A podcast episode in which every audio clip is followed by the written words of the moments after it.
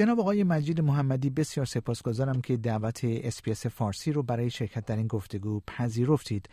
ستاد فرماندهی مرکزی آمریکا بامداد چهارشنبه 22 نوامبر اعلام کرد در پاسخ به حملات به نیروهای آمریکایی برای دومین بار ظرف 24 ساعت مواضع شبه نظامیان مورد حمایت ایران در عراق را مورد حمله قرار داده. به نظر شما این اقدام آمریکا آیا تاثیر یا تغییری در رویکرد جمهوری اسلامی ایجاد خواهد کرد؟ این اقدامات در صورتی که در برابر حملات بیوقفه نائبان جمهوری اسلامی موردی و محدود باشند و بیابان و انبارهای خالی رو برای اقناع افکار عمومی امریکاییان هدف قرار بدن تأثیری در بازدارندگی نخواهند داشت. اما اگر در برابر هر حمله واکنش متناسب و مؤثر نشون داده بشه طرف مقابل در تصمیم بعدی خودش برای حمله تجدید نظر خواهد کرد. جمهوری اسلامی در برابر رفتارهای بیثبات کنندش در یک دهه اخیر هزینه نداده و از همین جهت این گونه حملات ادامه یافته. سیاست خوشنودسازی اوباما و بایدن سیاست مهار و سیاست فشار حداکثری رو کنار گذاشت با این امید که با هویج صرف حیولای اسلامگرایی رو رام کنه اما موفقیتی حاصل نشده. رونالد ریگن در سالهای پایانی جنگ ایران و عراق در برابر میمگذاری رژیم در آبهای جنوبی ایران و روبودن و حمله به نفتکشها به چند سکوی نفتی ایران حمله کرد و نیروی دریایی رژیم را از میان برد و برای دو دهه صلح بر این منطقه حاکم شد. این امر نشون میده که رژیم های گسترش طلب و تروریست با خوشنودسازی و نادیدگیری از رفتارهای خودشون دست نمی‌کشند. اونها زبان زور رو بهتر از هر زبان دیگری می‌فهمند. کابینه اسرائیل توافقی برای آزادی گروهی از گروگانها که شامل وقفه در جنگ با حماس هم خواهد شد رو تصویب کرده. با اجرای این توافق این بزرگترین پیشرفت دیپلماتیک و نخستین آتشبس در جنگ با حماس از زمان آغاز حمله حماس در هفتم اکتبر خواهد بود. برآورد شما از این توافق چه هست؟ آیا باید اون رو شکستی برای حماس دانست؟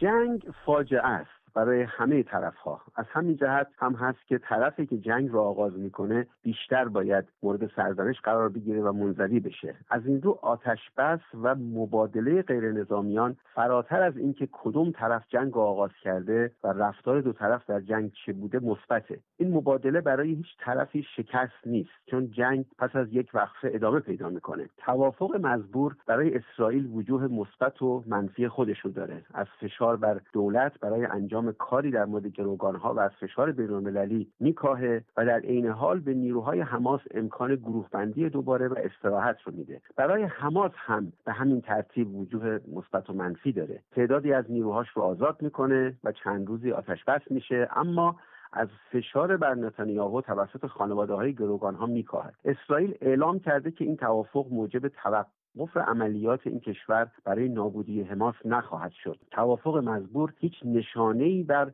قوت و ضعف دو طرف در جنگ و تعیین کننده آینده این تضاد نیست. نشریه تایم در تازه ترین نسخه خود گفتگوی بسیار جامعه خانم نرگس محمدی فعال حقوق بشر محبوس در زندان اوین و برنده جایزه صلح نوبل سال 2023 رو با خانم انجلینا جولی بازیگر هالیوود و سفیر پیشین کمیساریای عالی پناهندگان سازمان ملل متحد چاپ کرده. ارزیابی شما از مطالبی که خانم محمدی در این گفتگو به اونها اشاره کرده انجام چنین گفتگویی با خانم انجلینا جولی و چاپ اون توسط تایم چه هست؟ مصاحبه خانم جولی که بخشی از طریق خانواده و بخشی هم از طریق تماس تلفنی انجام شده بیشتر کندوکاوی در شخصیت نرگس محمدی است. جولی می‌خواد مخاطبانش با دنیای واقعی و ذهنی و گذشته و حال محمدی و رنجهایی که وی متحمل شده آشنا بشن. محمدی به عنوان یک فعال سیاسی و مدنی و در این حال یک مادر لحظات دشوارش رو با جولی به اشتراک می‌گذاره. اینها لحظات تاثیرگذار در مصاحبه هستند. خواننده از مجرای زندگی نرگس و اعضای خانوادهش با آنچه جامعه ایران در چهاردهه گذشته زیسته و تجربه کرده آشنا میشه. این مصاحبه در معرفی جنبش زنان در ایران به مخاطبان انگلیسی زبان آگاهی بخش دلاخص در آستانه مراسم اعطای جایزه خانم محمدی در دسامبر آینده. جناب آقای مجید محمدی بسیار سپاسگزارم که وقتتون رو به اسپیس فارسی دادید. قربان شما.